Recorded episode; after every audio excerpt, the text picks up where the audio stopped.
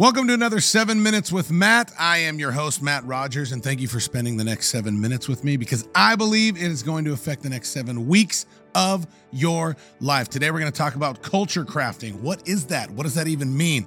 Basically, it's a fancy tagline to say if you want to change culture, it starts with you. Most people are succumbing to the culture. Most people are judging the culture. Most people are throwing out their opinion of the culture instead of saying, you know what? This is what I want it to look like. So I'm going to become that. One of my favorite leaders on the planet is John Maxwell. And in his book, The 21 Irrefutable Laws of Leadership, I'm going to pick out a couple things that really stuck out to me that he writes and that I highlighted. It says, who you are dictates what you see. Ain't that the truth? Who you are dictates what you see. Back in the day, when it comes, like y'all hear me talk about, you know, faith, healing, and miracles all the time. Why? Because there was a part of my young life where I walked in that because of my mom. I saw her and I saw myself as that, so we did that all the time. Then mom passed away. I didn't see it anymore. I didn't see it in me, so I didn't look for it.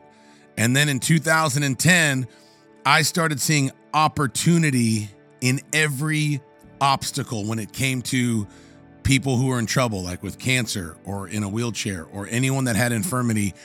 I never looked at that like, oh, well, that's just God's plan for their life. I looked at it as an opportunity to bring healing because that's what I saw. What you see or who you are is going to determine what you see. The other thing John Maxwell says is how you see the world around you is determined by who you are. So basically, who you are and how you see yourself is how you are going to see other people and treat other people. A good example is when I was a young dad, my 17 year old son, now Braden, for those of you who don't know him, Braden is probably one of the kindest dudes on the planet. He is not an extremely athletic guy. He's extremely smart. He loves people. He loves business, networking, talking. Like he's he's got my personality. He doesn't have my passion to be a football player. But when I was a young dad, he's my first son.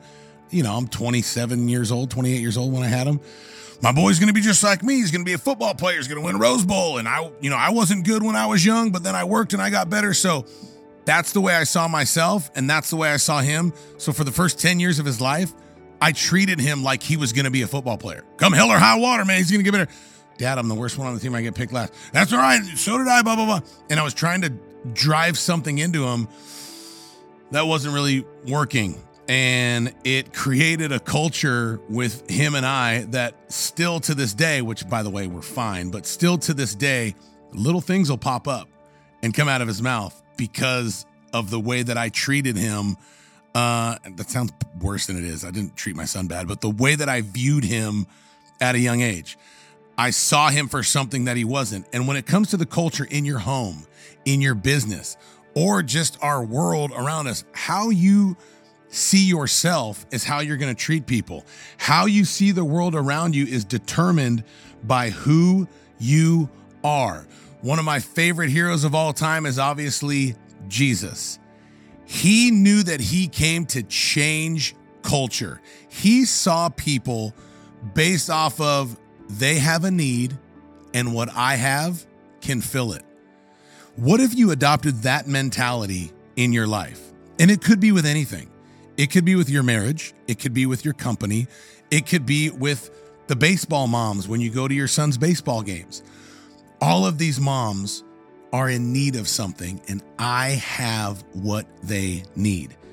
It would completely change the way you talk to people, treat people, act around people, judge people, I mean, you can go on Facebook and just be entertained for hours on all the crazy people on this side of the family and all the ones I really agree with on this side of the family. But the bottom line is both sides need what is inside this book. I'm holding the Bible for you listeners. Everybody needs what Jesus had. So I said a simple prayer 13 years ago. It was April 9th, 2010. I said, Jesus, help me to start seeing people through your eyes. And I'm telling you, he answered my prayer because from that day forward, it is impossible to offend me. I don't get offended by people anymore. All the negative comments that people send about, you know, when I'm wrong when I talk on this or how I believe whatever, it's fine. It doesn't offend me. I might not agree with it. And it's not like, I don't agree with that. I'm Matt. Like, dude, I stopped getting offended a long time ago because I became free from me. I always thought you were the problem. And if God would change you, then the world would get better. What a terrible, terrible mindset. But most believers have that mindset. Jesus, come quickly. God's coming soon. Basically, they're saying to hell with me, or to hell with you, to heaven with me, because I'm going to get swooped up in the great rapture and God's going to burn all these people and they are screwed. I mean, that's basically the mentality because they don't see people through the eyes of Jesus. They might believe in Jesus, they might be believers, go to church, but there's a difference when you see people through the eyes of Jesus because when you do, those people who are far away from the way that you believe, you don't get mad at them, you don't judge them, you have compassion for them. Huge difference. Jesus had compassion for everybody. I mean, he uh, even, you know, we always use the Pharisees as our example on why to get mad at people. But dude, how much compassion did he have on Nicodemus? Sat down with him at a table. He knew that they were missing something. He had compassion for everybody the lame person, the blind person, the woman with the issue of blood, to where the whole first part of the story, they didn't even call her, uh, uh or they just called her the woman. The woman, they didn't even give her a name. And then after she touched Jesus, he called her daughter. Because once you get a revelation of Jesus, you automatically become family. How cool is that? You start seeing people through Jesus' eyes. Everywhere you go, you create a culture. And uh, I said last week, uh, I mentioned, or in the last seven minutes on that, that we had started a youth group.